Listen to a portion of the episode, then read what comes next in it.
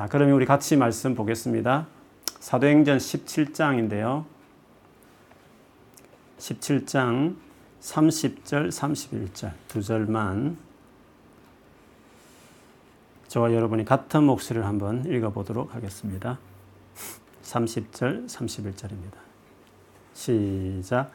알지 못하던 시대에는 하나님이 간과하셨거니와 이제는 어디든지 사람에게 다 명하사 회개하라 하셨으니 이는 정하신 사람으로 하여금 천하를 공의로 심판할 날을 작정하시고 이에 그를 죽은 자 가운데서 다시 살리신 것으로 모든 사람들에게 믿을 만한 증거를 주셨음이니라 하시니라. 아멘. 자, 이제 자기 자신을 향해서 또 옆에 계신 분이 있다면 서로 축복하면서 그렇게 했으면 좋겠습니다. 주님 여기 함께 계시니 걱정하지 맙시다. 주님 여기 함께 계시니 걱정하지 맙시다. 아멘. 여러분 예수 그리스도란 주제로 얼마나 설교했나 보니까 오늘로 25분 했더라고요. 그러면 6개월을 한 셈입니다. 참 6개월 오랫도록 반년을 예수 그리스도에 대해서 아, 우리가 나눠왔구나 이런 생각을 했습니다. 처음에 이 주제를 가지고 말씀을 시작할 때 마음은 아, 예수 그리스도를 정말 누구신지 그분이 얼마나 중요한지를 우리가 제대로 좀 알아보자 이런 마음이었고 그래서 이어서 진짜 예수 중심의 삶을 살아봤으면 좋겠다. 우리 개인과 우리 교회가 그런 교회가 되었으면 좋겠다. 그 마음으로 사실 시작했습니다. 예수 중심으로 살아간다는 것은요, 우리의 모든 삶의 영역이 그분과 연결되어 있는 것이고, 예수 그리스도로만 설명이 가능한, 그리고 예수 그리스도 없이는 의미가 없는 삶이라고 말할 수 있습니다. 예수 그리스도의 이 유일성을 강조하는 신약 성경이 골로새서인데요. 골로새서 3장 17절에 이렇게 말합니다. 말이든 행동이든 무엇을 하든지 모든 것을 주 예수 이름으로 하고 그분에게서 힘을 얻어서 하나님 아버지께 감사를 드리십시오. 말이든지 행동이든지 무엇이든지 모든 것을 주 예수 이름으로 하라. 그분을 힘입어서 하나님께 감사하라. 이 말 역시도 조금 전 언급했던 것처럼 무슨 일이든지 모든 것에 예수 중심이 되라. 바울 역시도 그렇게 강조했습니다. 우리 신앙이 얼마나 예수 중심이냐 하는 것은요, 우리를 일컬어서 세상 사람들이 그리스도인 이렇게 부른다는 점에서 알 수 있습니다. 이것은 우리가 자칭 우리 스스로 그렇게 부른 것이 아니라 그 명칭의 유래가 사도행전 11장에 보면 안디옥 교회 성도들을 보면서 안디옥에 믿지 않은 세상 사람들이 그렇게 불렀다는 거죠. 여러분 그리스도인 이 뜻을 한번 생각해 보십시오. Christian, Christianity. 우리를 단체를 부르고 우리 개인을 부르는 그리스도인이라는 이 말의 제일 중요한 핵심은 Christ, 그리스도 그런 뜻이 있습니다. 그리스도가 중심이라는 거죠. 여호와 정인이라고 이단 중에서도 여호와 정인이라는 성부를 강조하는 자기 소속을 말하는 이단도 있지만 성령인 이렇게 말할 수 있는 사람도 있을 수 있지만 왜 많고 많은 삼일체 하나님 중에 성자이신 예수 그리스도 그 그리스도라는 크기에 집중해서 우리 개인과 우리 단체를 그렇게 설명할까요? 그만큼 우리 개인과 우리 신앙 중심에 그리스도가 있어야 된다는 것을 이 한 가지만으로도 우리가 알 수 있습니다. 여러분, 예수 그리스도가 얼마나 중요한가 하는 것을 지난 6개월 동안 우리가 나눴는데요. 이런 많은 그리스도가 우리의 모든 삶의 영역에, 우리의 신앙의 많은 주제에 그분 없이는 설명할 수 없고 그분이 때문에 모든 의미가 있다는 것들을 여러 가지 주제로 나누었지만 여러분 그런 것들을 정보를 얻는다 해서 그걸 안다고 해서 그 자체가 우리를 그리스도의 중심의 사람으로 만드는 거 아닙니다. 어떤 사람은 6개월의 말씀을 그리스도에 대해서만 들었어도 우리가 그리스도의 중심의 사람으로 바뀌어졌나 했을 때 들은 만큼 우리의 삶이 따라오지 못했다는 것도 아마 느끼는 사람들도 있을 것입니다. 다만 정말 예수 그리스도의 중심으로 살아가는 게 중요하구나. 정말 예수 중심으로 사는 게 우리에게 꼭 필요한 것이구나. 이것을 깨닫는 것만 해도 우리가 잘 따라온 것인데요. 그러나 아는 만큼 그런 정보와 지식을 가졌다 해서 우리가 꼭 그렇게 살아가는 것은 아닙니다. 어떻게 해야 여러분 예수 그리스도 중심의 사람으로 실제로 살아가는지 아십니까? 그것에 대해서 많이 듣는다고 해서 안다고 해서 동기부여는 되고 또 오늘 해야 될 어떤 행동 움직이게끔 하는 늘 우리의 마음에 갈망이 될 수도 있지만 실제로 우리를 예수 그리스도 중심으로 살게 하는 것은 아주 단순하면서도 그렇지만 중요한 이 한 가지 순종이 필요한 겁니다. 그것은 예수 그리스도를 계속 바라보는 태도가 중요합니다. 예수 그리스도를 계속 바라보는 겁니다. 우리의 마음이 우리 중심이 있지 않습니까? 그분을 계속 바라보는 겁니다. 이거를 고대 그 영성을 추구했던 깊은 그 하나님 임재를 갈망했던 사람들은요, 그걸 하나님 임재 연습 이렇게 표현했습니다. 그 브라더 형제라고 아주 유명한 하나님 임재 연습 그 핵심도요. 계속 하나님을 바라보는 겁니다. 그래서 하나님이 중심의 삶을 살고 싶으면요. 6개월 동안 이렇게 제가 나누고 듣듯이 예수가 누구신지를 아는 것도 중요하지만 그것을 통해서 정말 예수 중심의 삶이 중요하구나라는 것이 다가왔다면 그것이 실제로 내 삶 안에 시작되게 하려면 예수 중심의 인격이 되려면요. 제일 중요한 거, 그리고 계속적으로 해야 될 것이 뭐냐 하면 예수 그리스도를 바라보는 겁니다. 내 마음이 계속 예수를 바라보는 겁니다. 그 마음으로 성경을 보고요. 그 마음으로 기도하면 예수 그리스도 중심의 사람이 됩니다. 그래서 뭐 지식의 문제나 뭐 훈련 어떤 이런 어떤 것보다도요, 우리 마음이 주님을 계속 바라보는 거. 여러분, 그것 하시면 됩니다. 길을 가실 때에도, 설거지 하실 때에도, 공부를 할 때에도, 정말 마음이 상하고 힘들 때에도, 그 순간에 내딱 중심 마음이 주님을 딱 보는 겁니다. 주님, 주님 불쌍히 해달라고. 아예 나침판인 안테나가 그분께 계속 고정되어 있는 주파수가 고정되어 있듯이요. 그 주님을 바라보는 그 attitude를 set up 시키면 주님이 중심의 사람으로 시작할 수 있습니다.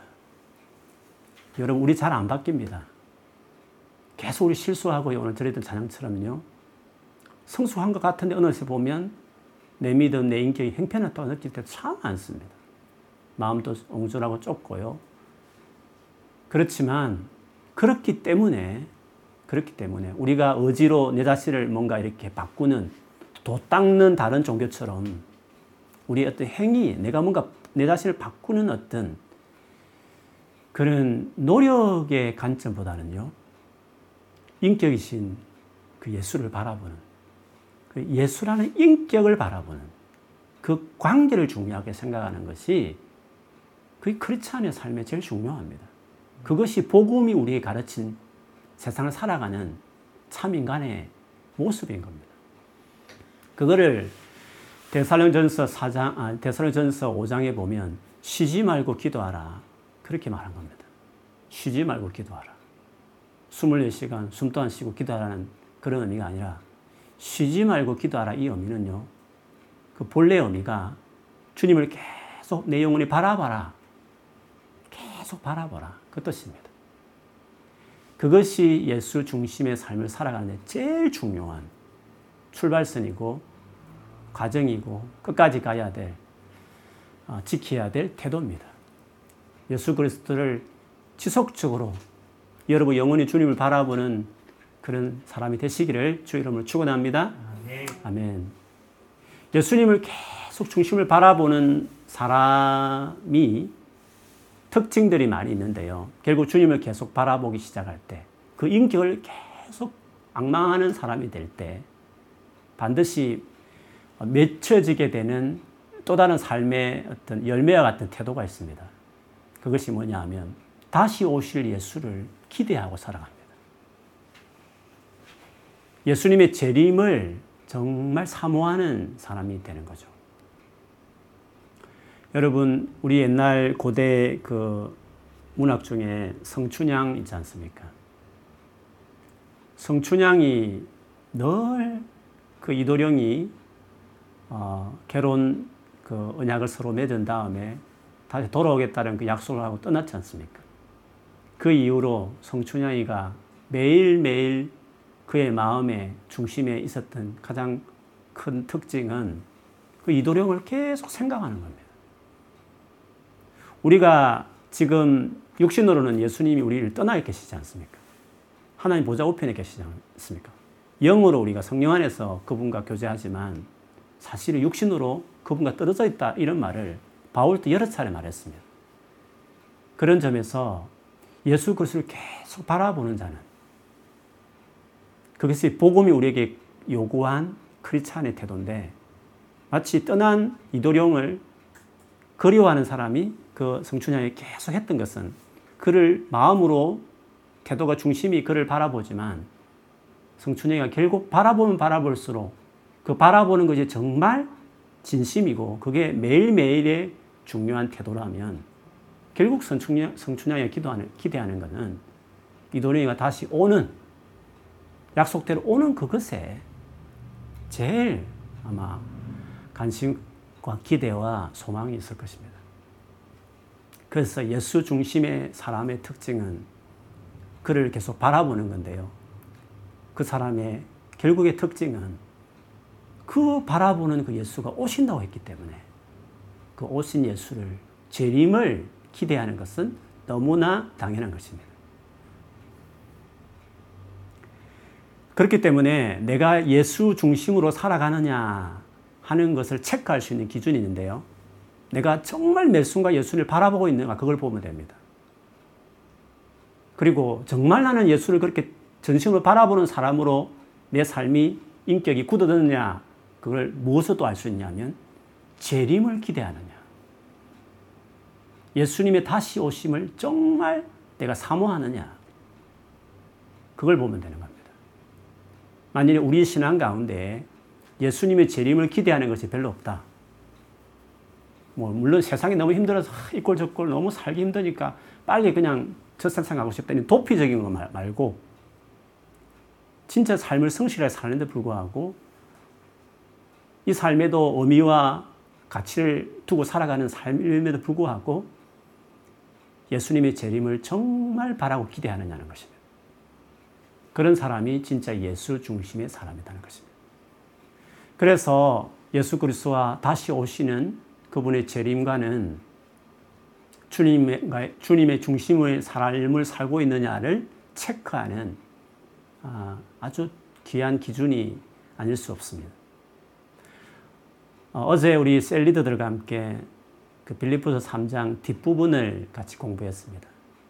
거기 보면 바울이 그 그리스도의 십자가의 원수처럼 살아가는 사람에 대해서 이야기하면서 그가 막 눈물을 흘린다면서 너무 한탄할 정도로 그런 사람이 있다는 것을 이야기해요. 그리스도 십자가의 원수. 그 사람의 특징이 뭔지 아십니까? 그 중에 하나가 뭐냐 하면 땅의 일을 생각한다 그랬습니다. 지금 이 땅의 일을 관심을 두고 산다. 그것이 중요한 관심이라는 거죠. 이 땅에서 우리가 사는 동안 있는 그 일에만 중요한 관심이 있다는 거죠. 반면에 그리스도 예수의 사람, 예수 중심의 사람은 어떻게 되느냐? 그 이어서 21절, 22절에 나오듯이 우리의 시민권이 하늘에 있는데 그 하늘에 계신 예수 그리스도를 바라보고 그분이 오셔서 우리의 이 연약한 몸을 당신의 영광스러운 몸으로 변화시킬 것을 기다린다. 그렇게 말했습니다. 그래서 그리스도의 중심의 사람의, 사람의 그 기준점, 아닌 사람들은 땅의 일을, 그리스도 중심의 사람들은 오시는 예수를 기다리고 바라본다. 그렇게 말한 거죠. 그래서 여러분 딱 자기를 보면 아는 겁니다. 내가 예수 그리스도의 중심의 사람인가 아닌가는 내가 땅에 이 땅에서 어떤 일에만 주고장창 관심을 두고 살아가는 사람인지 아니면 오실 예수 그리스도 그것을 더 기대하고 살아가는 사람인지 하면 보면 알 수 있는 거죠. 그러면 우리가 이렇게 예수 그리스도께서 재림하시는 것을 그렇게 기대하는 이유가 뭡니까? 물론 예수 그리스도를 사랑하기 때문에 사랑하기 때문에 당, 당, 당연히 그분을 실제로 얼굴과 얼굴 맞대듯이 보듯이 그 만남을 기대하는 건 너무 당연한 건데 그런데 그 사랑하는 분이 오시면 일어날 일 때문에 그런 겁니다. 그것이 뭐냐 하면 예수께서 오시면 심판을 행하시기 때문에 그런 겁니다. 우리는 예수 그리스도에 대해서 이야기할 때 구원자로서는 많이 생각하지만요. 심판주 예수 그리스도에 대해서는 잘 생각하지 않을 때가 있습니다. 여러분, 이도령이 간절히 오기를 기다린 성춘양이 기다린 이유는 그가 사, 그를 사랑했기도 하지만 자기를 끊임없이 성추행하는 그 변사또를 이 소나기에서 건져내고 그를 심판하고 처벌할 그때를 건질 그 방문이 바로 이도령의 방문이기 때문에 그 심판 때문에 그의 옴을 기다린 것도 있었던 거죠. 그처럼 우리가 예수의 재림을 기다린다 이 의미는 달리 말하면 그분이 오셔서 심판하실 것. 그래서 우리를 완전히 구해 주실 것을 기대한다 하고 해도 가언이 아닌 겁니다. 여러분, 이 세상을 심판하시는 분이 우리는 보통 하나님 아버지 이렇게 생각합니다. 물론 그 말도 맞지만 정확하게 말하면 하나님 아버지가 그 심판권을 예수께 다 넘겼습니다. 그래서 예수 그리스도가 사실은 실질적으로 우리를 심판한다. 그렇게 말하는 거죠. 그거를 요한복음 5장 21절부터 24절까지 나오는데요. 읽어드리면 이렇습니다. 아버지께서 죽은 자들을 일으켜 살리심 같이 아들도 자기가 원하는 자들을 살리느니라. 구원 사역을 이야기합니다. 예수님이 오시면 당연히 구원 사역이 먼저죠. 그것만 말하는 것이 아니라 이 이후에는 심판 사역에 대해서 이야기합니다. 제가 읽어드리면 이렇습니다. 아버지께서 아무도 심판하지 아니하시고 심판을 다 아들에게 맡기셨으니 이는 모든 사람으로 아버지를 공경한 것 같이 아들을 공경하게 하려 하십니다. 아들을 공경하지 아니하는 자는 그를 보내신 아버지도 공경하지 아니하느니라. 내가 진실로 진실로 너에게 이르노니 내 말을 듣고 또 나 보내신 이를 믿는 자는 영생을 얻었고 심판에 이르지 아니하나니 사망에서 생명으로 옮겼느니라 말했습니다. 그래서 예수 그리스도를 믿음에도 불구하고 그분의 오심, 그분의 심판에 대해서 고대하지 않는다면 현재 내가 예수 그리스도 중심으로 살고 있지 않다라는 증거입니다. 근데 여러분 이것은 반대도 성립됩니다. 무슨 말이냐면 어떻게 하면 예수 그리스도 중심으로 살도록 우리를 바꿔가느냐 했을 때 그 중에 제일 중요한 메시지는 다시 오시는 예수님에 대해서 그 메시지를 계속 듣는 것이 바로 예수 그리스도 중심의 삶을 살도록 동기부여하고요. 우리를 그렇게 이끌어간다는 원동력이 된다는 것입니다. 예수를 믿는 성도들이 예수 중심의 삶을 살도록 하는 이 세상에 살지만 세상에 속하지 않게 하는 그 메시지가 예수 그리스도께서 다시 오셔서 심판한다. 그분 다시 온다 하는 이 사실이 우리로 하여금 그렇게 하게 하는 거죠. 그 같은 대표적인 증거는 바울의 고백에 많이 나오는데 고린도후서 5장 6절에서 10절에 보면요. 그가 예수 중심으로 삶을 살았다는 이야기를 쭉 말한 다음에 끝에 가서 그 이유가 심판 때문이다. 이렇게 바울이 이야기합니다. 제가 읽어드리면 이렇습니다. 그러므로 우리는 늘 마음이 든든합니다. 우리가 몸을 입고 사는 동안에는 주님으로부터 떨어져 있다는 것을 알고 있지만, 그렇죠. 주님 같이 몸이 떨어져 있는 것입니다. 사실 우리는 믿음으로 사는 것이지 보는 것으로 사는 것이 아닙니다. 우리는 마음이 든든합니다. 하지만 우리는 몸을 떠나 주님과 함께 살기를 더 원합니다. 계속 그 주님과 함께하는 그 삶을 원한다는 고백을 하고 있습니다. 그러므로 우리가 몸을 입고 있든지 몸을 벗어 버리든지 주님을 기쁘시게 하는 것이 우리의 소망입니다. 주님을 기쁘시게 하고 싶은 소망이 있다라고 이야기했습니다. 그러면서 그 이유를 말하는데 영어 성경보다 for라고 왜냐하면이라는 단어가 들어갑니다. 왜 그러면 이렇게 기쁘시게 하느냐 하는 이유를 설명하는 거죠. 그 이유는 우리는 모두 그리스도의 심판대 앞에 서야 합니다. 각 사람은 몸을 입고 사는 동안 행한 선한 일이나 악한 일이나 자기가 행한 행위대로 거기에 알맞는 보응을 받게 될 것입니다. 우리가 심판대 앞에 선다라는 이 놀라운 사실이 바울로 하여금 육신을 떠나 주님과 있는 상황 가운데서도 항상 그분을 기쁘시게 하고 싶은 그리고 그분을 믿는 믿음으로 살게 했다. 그렇게 이야기하고 있습니다. 앞에서 말하는 요한복음 5장에서는 우리가 심판에 이르지 않는다 했는데 여기 왔을 때는 우리가 심판대에 선다고 말하는 이 부분은 서로 모순이 아니냐 이렇게 생각할 수 있는데요. 요한복음에 말하는 그 심판은 영원한 하나님과 분리, 완전히 지옥에 가는 어떤 그 심판을 말하는 것이고요. 조금 전에 말하는 심판은 그리스도를 믿는 사람으로서 정말 예수 중심으로 혹은 이도령이 없는 가운데 성춘향이가 정말 그 정죄를 지키며 살았는지에 대한 와서 그것에 대해서 보듯이 예수를 믿는 우리에게는 지옥 가는 심판은 이루어지지 않을 수 있지만 예수님 오실 때까지 이 땅에서 정말 그 오심을 바라고 그 중심으로 살았는지 아니면 근데 변산 타고 짝짝꿍해서 오는 걸 별 기대도 하지 않고 오는 걸 두려워하면서 살았는지 등등에 대해서 판단하는 것처럼 그런 심판이 있다는 것이죠. 그래서 예수 중심으로 살아가는 자들은 그 옴을 기대할 수밖에 없고 또 그것을 기대하기 때문에 더 세상에 따르지 않고 예수 중심으로 더 살고자 하는 그 마음을 갖게 된다는 것입니다. Christ is all 이라는 그 여러분 수요 예배 때마다 같이 그 복창했던 그 말이 서도에 말했던 예수 중심을 가장 강조 많이 하는 서신인 골로새서에 나오는 말씀이거든요. 골로새서를 보면 예수를 그렇게 강조했단 말이죠. 예수 중심이 되야 된다는 걸 그렇게 강조하는 서신이 골로새서거든요. 근데 이 예수를 중심을 강조하는 이 서신이요. 결국 그런 중심을 살아가는 사람들이 어떻게 살아가느냐라는 삶을 이야기하는 구절을 들어가 보면 다름 아니라 그걸 재림과 연결시켜요. 골로새서는 1장, 2장은 교리에 대한 이야기입니다. 교리. 일종의 이론이죠. 즉, 예수가 우리의 삶의 중심이다. 그거를 이론적으로 가르치는 겁니다. 마치 어, 저, 와 여러분이 6개월 동안 예수님이 전부다라는 것을 계속 이야기하는 것 똑같은 것입니다.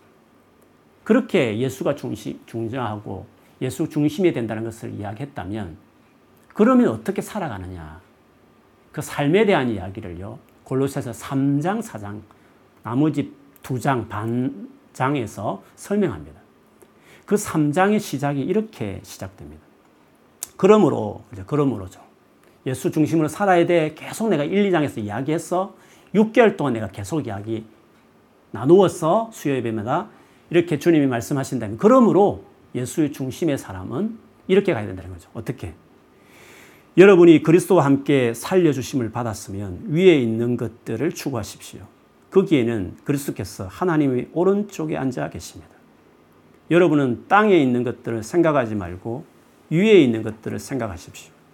여러분은 이미 죽었고 여러분의 생명은 그리스도와 함께 하나님 안에 감추어져 있습니다. 여러분의 생명이신 그리스도께서 나타나실 때에 여러분도 그분과 함께 영광에 쌓여 나타날 것입니다.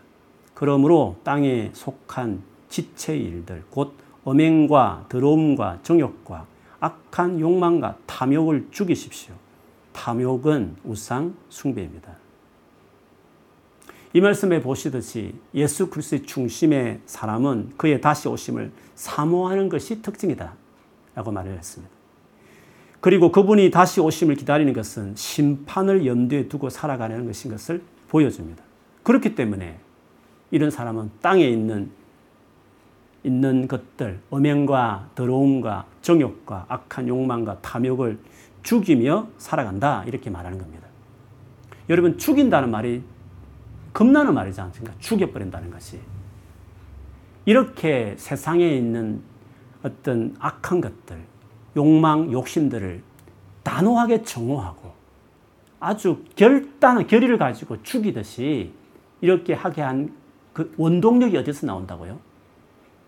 다시 오실 예수를 그 그분이 지금 위에 계시니까 그분을 바라보고 그분이 오셨을 때 나의 이 지긋지긋한 죄와 어둠이 굴려서 건져내어 영광으로 둘러싸실 그때 그 일을 행하신 심판의 날을 그것을 오로지 바라보고 기다리는 사람들이 이렇게 산다는 것이죠.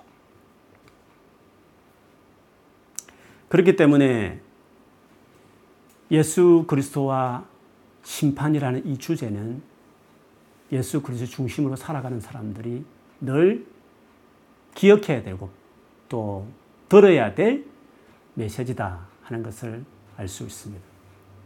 여러분, 이 예수 그리스도와 이 심판의 메시지는요, 믿지 않은 사람들에게도 들려줘야 될, 복음에 꼭 빠지지 말아야 될 중요한 내용이라는 것을 오늘 읽었던 짧은 두 구절이지만 거기에서도 이야기하고 있습니다.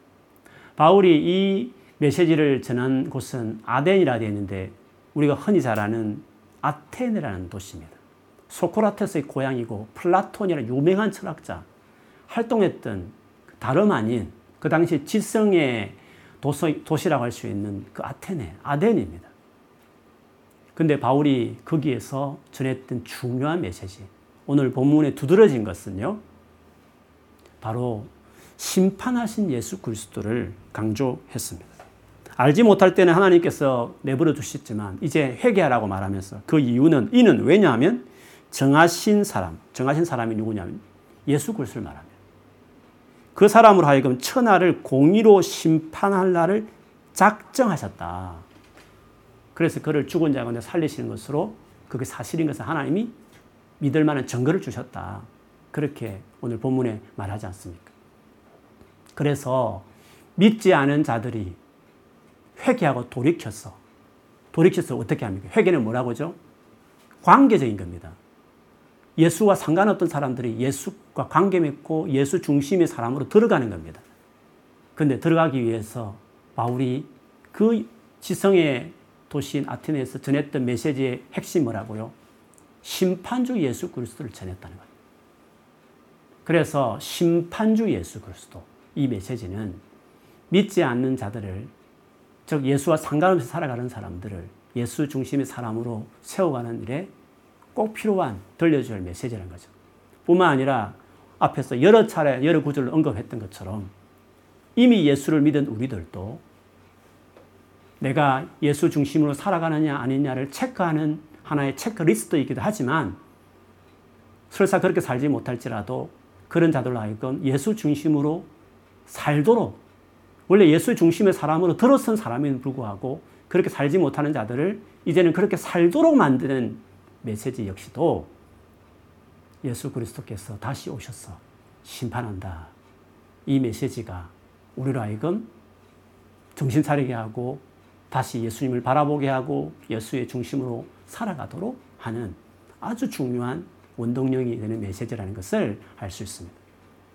그래서 우리 생애 가운데 예수님이 다시 오셔서 심판한다는 메시지가 사라지기 시작할 때 회개, 회심도 일어나지 않지만 교회 안에서 그리고 저와 여러분이 이 심판과 다시 오시는 예수님에 대한 이 메시지가 내 삶에 완전히 상관없는 저 멀리 있는 메시지가 돼버리고 그저 매일매일 살아가는 삶에 이론화해주고 도움해주는 그런 예수의 메시지만 가득 차 있다면 우리는 그 많은 메시지를 들어도 사실은 땅의 일을 생각하는 사람으로 계속 머물게 하지 하늘을 바라보게 하는 예수 중심의 사람으로 살게 하지 않는 건다는 것입니다.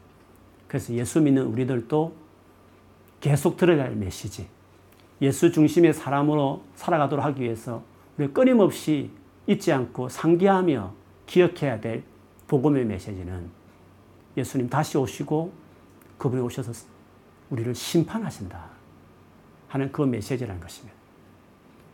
그래서 예수 중심으로 그 힘든 핍박 가운데서도 순교의 피를 흘리면서까지도 믿음을 지켰던 초대교회 성도들이 만날 때마다 했던 인사가 뭐였습니까? 무엇이 그들 하여금 예수 중심으로 끝까지 믿음을 버리지 않고 살도록 했던 그 엄청난 순교의 현장에서도 숨어 지내면서 물고기 모양으로 사인판을 만들고 그들이 모였을 때마다 첫 인사처럼 했던 것들이 뭐였습니까? 마라나타. 마라나타 했습니다. 그게 뭡니까? 주 예수님 오십니다. 우리 주여 어서 오시옵소서. 우리의 서로를 향한 격려이기도 하고 주님을 향한 간절한 기도는 마라나타. 다시 오실 예수. 오시는 그분이 오셔서 이 땅에 우리를 구원하시고 우리를 괴롭혔던 수많은 원수들에 대해서 신을 갚아주실 심판.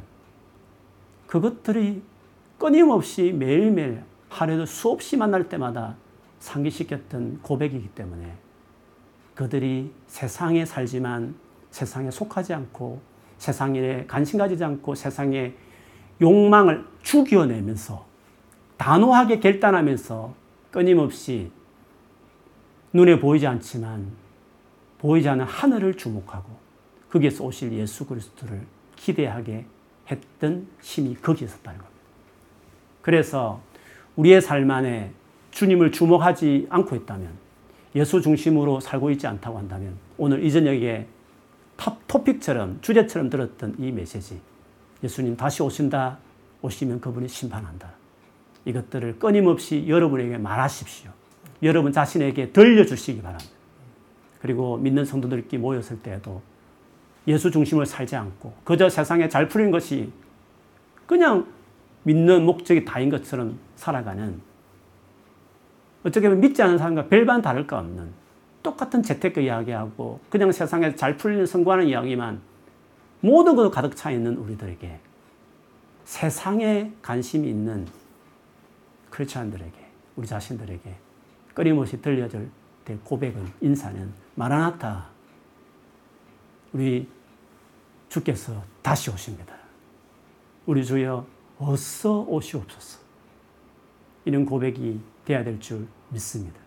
여러분 그 고백을 기도할 때마다 한번 잊지 않고 한번 해보십시오. 그리고 그 고백으로 모일 때마다 기도하고 성도들을 축복하시며 그리고 믿지 않은 분들에게 진지하게 삶의 이야기할 때마다 결국에는 끝에 가서 다시 오실 예수와 심판에 대해서 들려주시면 그것들이 믿지 않은 분이든지 믿는 분이든지 간에 예수 중심의 사람으로 세우는 복음, 중요한 복음의 메시지가 될 줄 믿습니다. 그래서 오늘 이후에도 우리가 주님을 바라보고 주님 중심의 삶을 살아가기 위해서 예수 그리스도와 심판 이 메시지로 여러분을 끊임없이 상기시키면서 주께 나아가는 우리 모두가 되기를 주의 이름으로 축원합니다. 아멘.